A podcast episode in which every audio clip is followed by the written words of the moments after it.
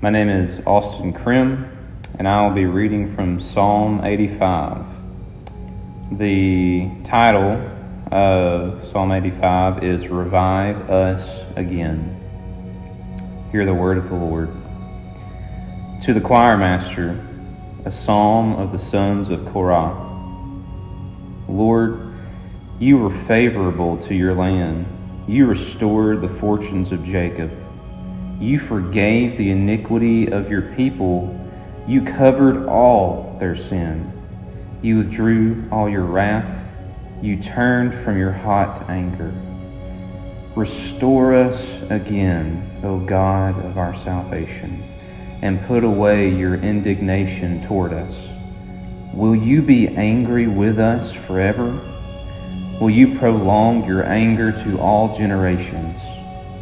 Will you not revive us again, that your people may rejoice in you? Show us your steadfast love, O Lord, and grant us your salvation.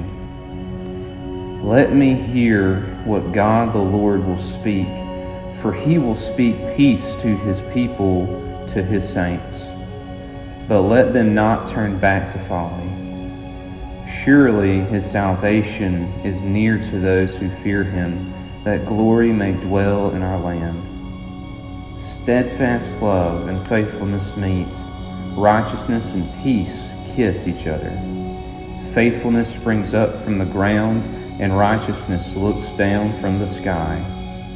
Yes, the Lord will give what is good, and our land will yield its increase. Righteousness will go before him and make his footsteps a way.